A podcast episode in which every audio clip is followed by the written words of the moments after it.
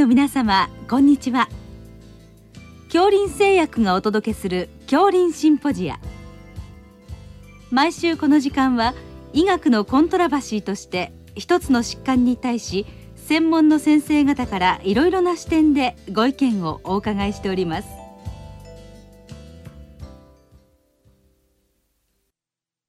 シリーズ。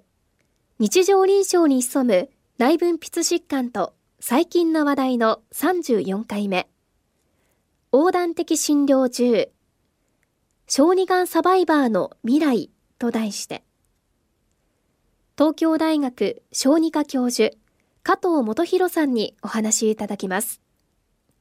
聞き手は国立国際医療研究センター病院名誉院長大西晋さんです。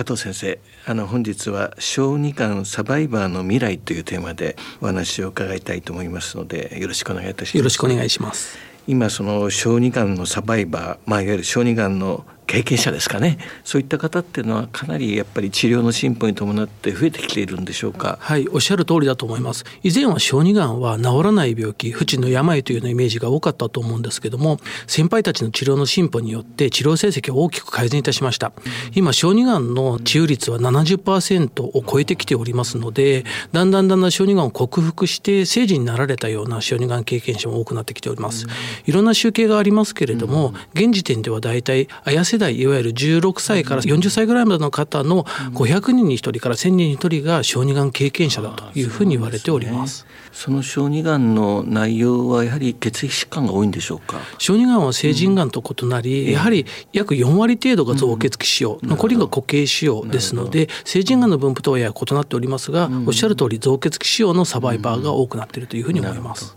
で皆さんはまあ治療の進歩でまあ30代ぐらいの方もだいぶ増えていらっしゃると聞いてるんですが皆さんまあ元気にされている方が多いんでしょうか？治療の進歩により、なるべく合併症を残さないように元気に治った方が増えてきているのは事実です、一方でやはり強い治療を小児期に受けますので、何らかの晩期合併症と一緒に成長していってる方も多くいるのも事実です。その小児期の治療はやはり化学療法とか放射線療法とか移植とかまあ、あるいはがんそのものですかね、まあ、そういったことがやっぱりかなり影響しているということなんでしょうか。はいその通りだと思います、うん、小児がんは化学療法の感受性が高いので、うん、治癒をさせるために強力な化学療法、うん、もしくは放射線照射を行うことが多いです、あとはご指摘の通り脳腫瘍などにおいては腫瘍そのものでさまざまな晩期合併症を残すこともあります。なるほど。そうしますとあの、まあ、お元気にされている方が多いっていうお話でしたけども中にはいろいろお困りになっている方もいらっしゃるんでしょうか？はい。あの全身的に外から見ると元気にされているような方でも、やはり少しずつ合併症を抱えていらっしゃる方が多いというふうにされております。さまざまな集計がこちらもありますけれども、あの程度がそれほど重くないものまで軽いものまで含めると約半数から8割以上の小児がん経験者の方が何らかの合併症を抱えているというふうなことがあります。外から見れば程度としては軽いものであったとしても、その本人本人にとってみれば非常に重要な問題なので、そのような合併症を抱えた小児がん経験者をいかに支えるかということが重要だと思っています。支援が非常に重要だということですね。はい、あの具体的にあのどのような合併症が知られているんでしょうか？最も多いのはいわゆる内分泌関係のホルモンの分泌不全だと思います。甲状腺や成長ホルモンの分泌不全、また強力な化学療法や造血幹細胞食、放射射線照射によって卵巣機能もしくは生鮮機能の障害がある方も多いです。なるほど。あのそれ以外には他の領域ではどういった合併症がありますか？アントラサイクリン系の抗がん剤の累積の投与量が多くなると心臓の問題が出てくる方がいらっしゃいます。心臓の問題はむしろ成人期になってから顕在するようなこともありまして、やはり40代50代になってから心疾疾患が多くなる、もしくは血管障害が多くなるということも知られております。そうなんですね。また女性のサバイバーにおいては妊娠を契機に心不全が顕在化することもあります。アントラサイクリン系の心不全に対する治療は確立しておりませんので、中には心臓移植の適用になる方もいらっしゃいます。なるほど。それ以外にも例えば糖代謝とか骨の代謝とかそういったことにも影響が出る場合もあるんでしょうか？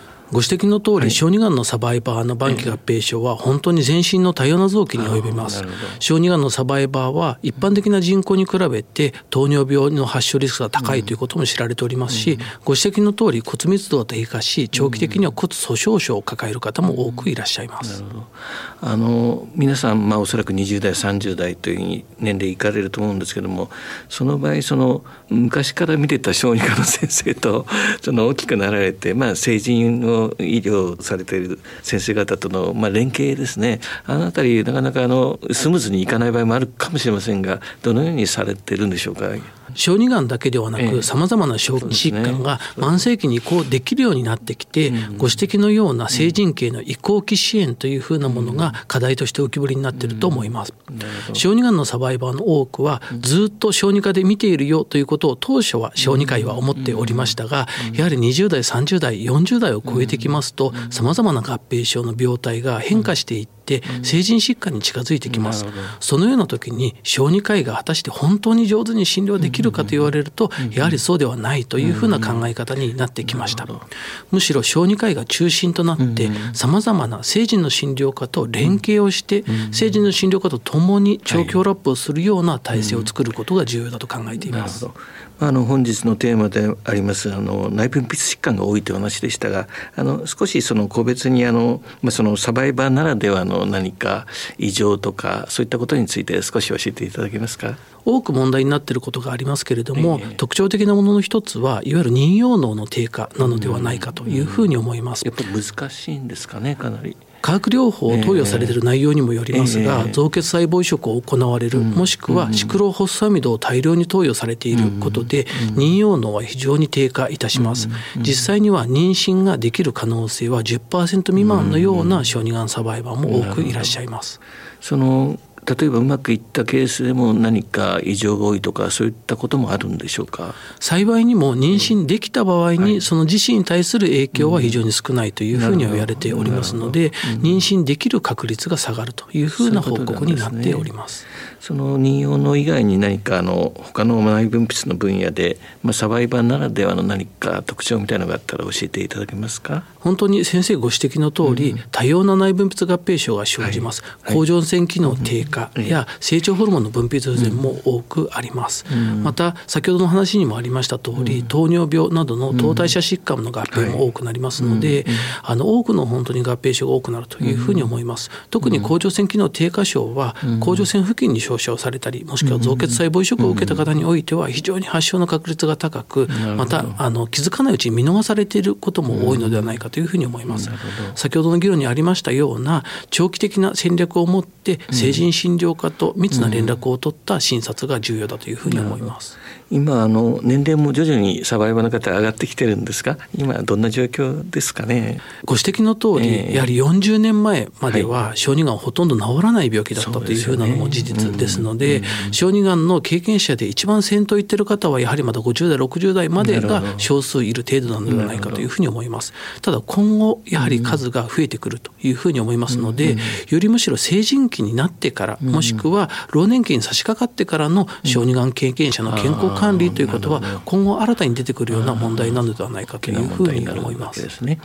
そういった方々のまあ支援がまあ非常に重要だと思いますけれども具体的にどういった支援をしていったらよろしいと思われますか？小児がん経験者の多くで問題になっているのはやはり先生がおっしゃる通り支援が不足していることだというふうに思います。小児がんを治療している最中小児期に関してはさまざまな公費の制度で治療もしくは通学通園等の補助が受けられるのに対し成人になった途端にそのような支援が切れてしまうことが非常に多いです。小児がんの克服者がきちんと小児がんを乗り越えたことを尊敬されるべきだというふうに思っておりますしそのための支援が十分になされる必要があると思っています。例えば長期フォローアップの重要性というふうなものが、がん対策推進基本計画などにも組み込まれてはおりますが、その通院する小児がん経験者に対する経済的もしくはさまざまな支援が十分になされてないというふうなのも事実ですので、しっかりとフォローアップに通っていただくためにも経済的社会的な支援は非常に大きな問題だというふうに思います。そのがんのサバイバーの方が改めてまあ何かの発がんを起こされる場合もあるかと思いますけどもそういったリスクは少し高いんでしょうか、うん、現在一般人口においても、やはり2人に1人が発がんをする時代ではありましたが、小児がん経験者はさまざまな理由で発がんの頻度がやはり少し高いというふうなことが知られております。この二次がんっていうふうに言われるものは小児がんの長期サバイバーの最も重要な合併症死亡のリスクになっているというふうに考えられております。ですので治すということがもちろん重要ではありますけれども、私たち小児科医はできるだけ治す確率を高く保ったまま二次がんのリスクを回避できるように放射線照射を最小限にするなどの治療開発に取り組んでいます。とはその、まあ、メンタルヘルスといいますか心理的なサポートとか社会的なサポートは非常に重要かと思うんですけどもどのようにしたらよろしいんでしょうか？ありがとうございます、うん、先生がおっしゃる通りで、うん、私たち小児がんのサバイバーをやはり頑張った、えー、大変な思いをして乗り越えた子というふうに取り扱ってあげたいなというふうに思っております、うん、かわいそうな子辛い思いをしてしまった子ではなくて、大変な経験を乗り越えて強い心を持った子というふうに尊敬をしてあげたいなというふうに思います、一方で先ほどまで先生との議論に上がってきたようなさまざまな身体的な合併症を抱えていることが多いです。自分が同い年の子たちに比べてこれができない。さまざまな制約があるのも事実ですのでそのようなメンタル的なサポートというふうなものもしっかりとしてあげることがとても重要だというふうに思います。まあ、将来的にはその長生きされる方がどんどん増えてくるかと思いますけれども今後のその展望といいますかどのような状況が予想されますでしょうか？ありがとうございます。あの小児がんが治るようになってきた今、えー、小児がん経験者小児がんサバイバーがどんどんどんどん増えてくるというふうに思います。その中にはやはり残念ながら一定の確率で合併症を持たれた方がいらっしゃると思います。そのような方を先ほど話があった通り、大変な病気を乗り越えた子というふうな形でしっかりと周囲が尊敬をしてサポートをしていく、頑張ったことを本人自身が昔の自分を褒めてあげられるような社会を作ってあげたいなというふうに思っています。すねはい、本日はどうも貴重なお話をありがとうございました。ありがとうございました。シリーズ。日常臨床に潜む内分泌疾患と最近の話題の34回目。横断的診療中。小児がんサバイバーの未来と題して。東京大学小児科教授加藤元博さんにお話いただきました。聞き手は国立国際医療研究センター病院名誉院長大西晋さんでした。